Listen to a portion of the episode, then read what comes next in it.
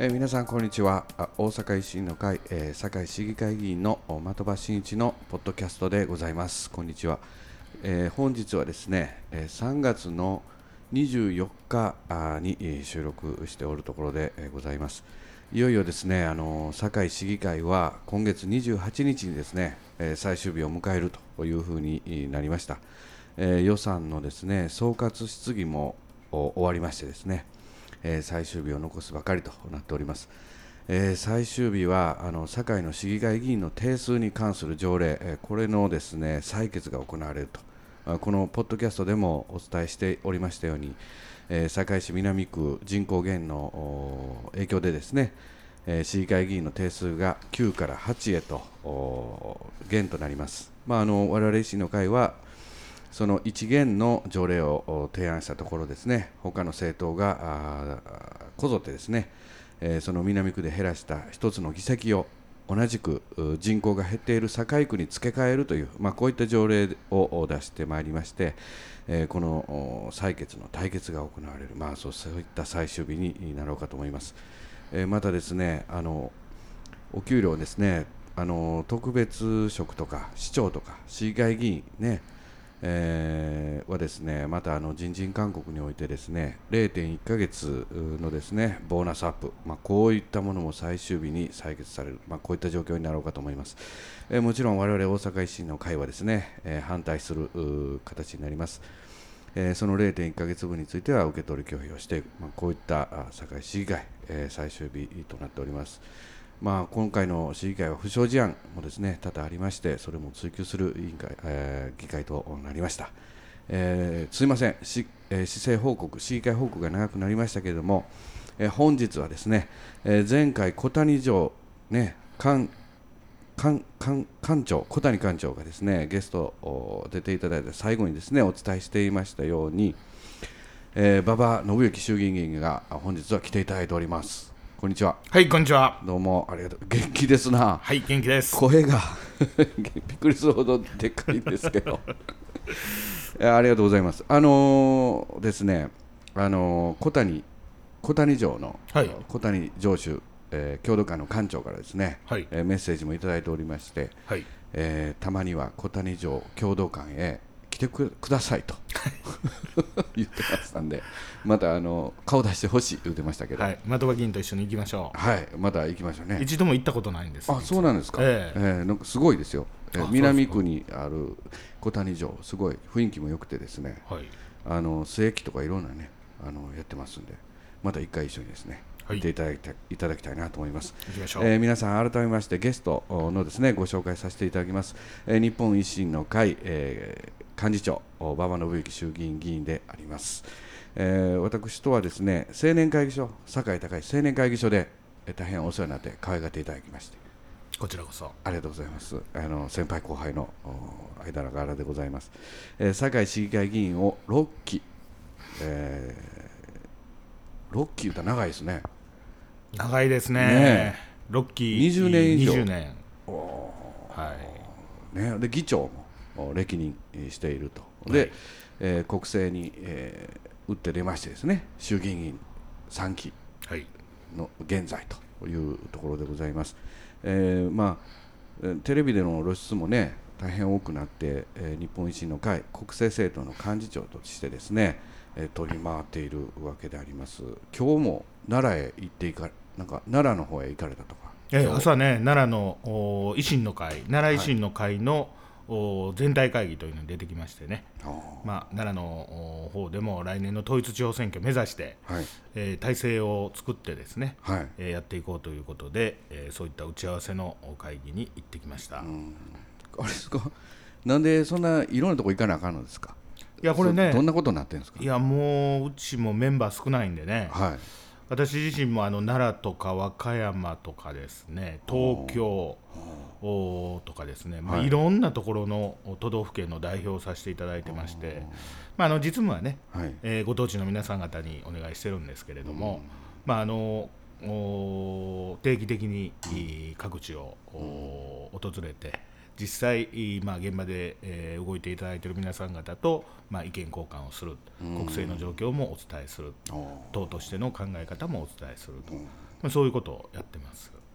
ちゃんとやられてるんですね。いやちゃんとやって, るのもいやいやちょっと怒られるわ。いやいやすいません。これは幹事長として言って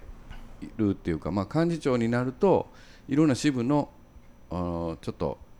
力を入れ,、入れるためにそうです、ね、そういう形にされてるということですよね。まああのもう日本維新の会もベンチャー政党からですね、はい。えー、規制政党になってきてると思いますんで、第2ステージになってます。ですからやはり全国に組織を作っていくためには、あそのご当地の地方議員さん、うん、これ一人でも多く増やしていくということが大事ですんで、うん、やっぱりそういう思いを、うん、現地の方々にお伝えしないとですね、どっち向かって走っていったらいいのかよくわからないと。そうですよね。いうねところもありますので。まあそのどっか行くとちょっと党の考え方がね統一できない場合があるかもしれないということですよね。そうですね、えー、もう東京ともうこれ堺東京が多いですかやっぱり。今もうずっとこういろんなとこ飛び回ってるっていうイメージはね大体東京で、うん、まあ週末大阪へ帰ってきたり、うん、まあテレビに出していただいたり、うん、まあ地方へ行くと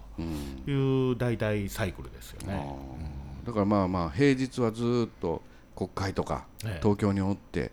週末戻ってきてまた夜中帰るんですか？という時もありますね。これいつ休んでるんですか？休みはもうほとんどないですね。丸一日休みというのはまあ年間10日間ぐらい違いますかね。働き方改革っていう意味ではこれ大変ですね、うん、完全なブラック職業ですね。残業とかあのタイムカードないですけど、ね、つけたら大変なことになりません？いやもうそれはもうね、えー、過労死ラインは超えてるでしょう。でしょうね、えー、でなんかあの時々食べ食べてやれるとこをご覧にあのちょっと拝見すると辛いもんパーかけてるからうんあれぐらいの刺激のあるもん食わんとやっていかれへんのかな思ってたまに見てるんですけど。そうですよね、えー、でプラス政党の飛び回ってと。体調どうですか？大丈夫ですか？あ大丈夫ですね。いつもお元気そうですもんね、ええ、もう。僕の方が元気ないですもんね。ねうん、だんだんなんか年寄り化してきてるそう僕ね、えー、だんだん老けてきてるんですけどね、はい、先輩は先輩というかね代議士は本当にねいつも元気そうであります、はい、ねね年末かなんかちょっとインフルエンザのウイルスと戦ってたみたいな噂も聞きましたけど。あ1月のね、ええ。えー、最終週にね、はい、次の日が、はい、あ衆議院の本会議で代表質問をするという、はい、その次の前の日に、はい、インフルエンザが発覚しまして。来ましたか？来まして。ついに代議士のところにもインフルエンザ飛んできたんですか、えー、いやちょっとしんどいなと思って、えー、えー、国会の中に医務室ってあるんですね。そんなんあるんですか、えー、医務室？医務室、まあ、学校でいう保健室みたいなやつね。でそこへちょっとまあ風邪っぽいから薬でももらいに行こう思って行って、はい熱測ったら熱あったんですね、はい、7度4分ぐらい。熱あったらちょっとインフルエンザの検査もしときましょうか言って、うんうん、まあほんなら念のためにしといてもらえますか、うんうん、でまあ検査したら、うん、立派なインフルエンザ B 型です、ね、B 型？まだ、えー、ね珍しいというかそんな多ないえー、まあババアですから B 型なんでしょうね。えー、もう来年も B 型かかる率高いですいや B 来たから次 A でしょうね。あ B あババあバ、ね。はい、あなかなかさすが国会議員。なかなかうまいですな、え ー、あそうですか。まああのまあ東京の方も非常に多いということですけれどまあ出身はですね出身というかねもう地盤はもう大鳥ね堺、ね、チャキチャキのチャキチャキの大鳥子っていうか大鳥っ子ですねね50過ぎてんのに子っておかしいですけどまあまあもうチャキチャキの大鳥で。どうですか？最近堺。まあなかなか我々も市議会でですねいろんな議論も今回もしてるんですけれども、うん、まあ堺市はですねまあポテンシャルね、しっかりとあるのに、まあ、なかなか行かせてないというところで、うん、まあ、ジレンマも我々もあるんですけれども、まあ、あの中心市街地はねあの坂東の商店街も、うん、もう昔と比べるとどんどんあの低迷もねしてきていると。そうですね。ね仙北ニュータウンはこれからどうやって大きなビジョンがね、うん、あんまりないと。一個一個はねちょこちょこやるんですけれども、もう観光で言うたらもう堺通り越えてみんな外国人高野山やね、今行ってると。僕この間高野山行ったらあの外人いっぱいいたんですけど。堺降りひんねんなと思って。うん。まあそういったことなんですけどね。まあ大吉さんどうですか？堺市。うんまあその的場議員が言うようにねいろいろその資産まああの観光資源とかもたくさんあるんですけどね、うん、まあなぜか生かしきれないですよね。うん。まあ、それなぜかなと考えたらやっぱり堺のことを堺だけでやると、うん、その考え方に固執してるんですね。うん、でまああの泉州方面のある首長さんに聞いたら、うん、まあその堺が本当はリーダーシップを取って選手全体まとめてほしいけれども、まあ、なかなかあの堺だけでというような、あまあ、言動が見え隠れすると。なかなかこう頼っても頼りきれない状態だと。先週の、ええ、もうね、えー、どこか言うとちょっと、ね、はいはいはい、あの剣が立ちますんで、ね、えー、あの先週のある、市長さんです、うん、その方がまあそういうのをおっしゃってましたね。うんで大和川越えて大阪市行くとね、うん、今まあ吉村市長のもとで、うん、またあの大阪城公園の中に劇場ですか？そうですよね、うん、で城テラスとか、はいはいはい、天王寺は天芝公園阿部のハルカス梅北ガーデン、はい。ね、地下鉄民営化、うん、地下鉄民営化、こう目に見えていろいろ変わってきたなと、あの東京も大体山手線沿線はですね、はい、えー、まあ、梅田、はい、難波クラスの、うん、まああのうん、ところがたくさん、うん、まあ、ありますけども、はい、大阪市内は割とそういう形になってきて、うん、いろんなあ、まあ、行って楽しめるところ、うん、遊べるところ、お今までにない、そういう施設、そういうのがねこう増えてきて。結構まああ良くなってきているなという評価もいただいてますけども、そうですよなぜ川一本越えるとこういうことになるのか不思議ですよね。やっぱりなかなか全然こう動きがね大阪市内とこっちがなんかこう空気が止まってるっていうかですね。もともとその維新の会がですねできる前とできるできた後っていうのは、まあ、大阪の動きはもう全然違うっていうのはですね、ええ、あのよくご意見いただくんですけれども、まあ、ワン大阪と、うん、我々維新の会。まあ言うと橋本さんがですねやっぱり大阪は今一つになって、うん、東京と戦い、ええ。ー、国際世界へと、うん、うん、そのためにも大阪は一致団結してと、うん、それでやっていくんだっていうね原点から言うとちょっと今堺がね、こういうことになってるっていうのが、まあ、とにかく大阪都構想もそうですけどね、はい、あの皆さん方からいただいた税金を1円の無駄もなく、うん、1円でも多く、うん、その納税者の方にリターンしていくと、はい、これがね、まあ、その行政の無駄を省くという意味で、これから大事なことだと思いますけど、大阪都構想がまさしくそのシンボルで、うえ2つのエンジンを1つにして、よりパワーアップすると、いうことなんですけどね。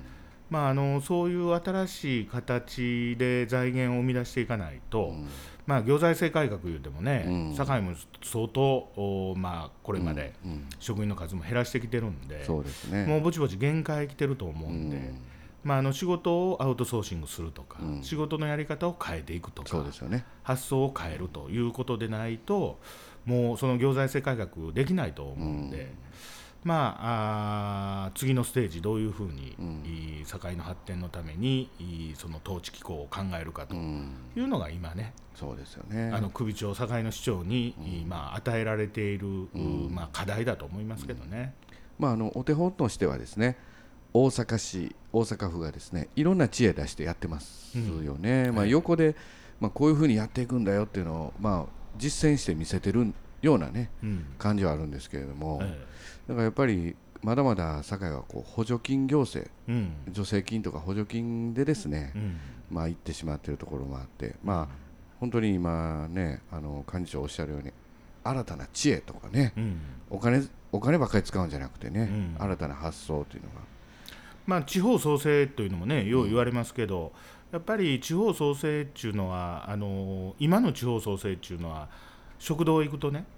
えきつねうどん定食、はいはい、焼きそば定食、はい、カレーライス、うん、そうメニューあるんですね、うん、めっちゃありますね、はい、でその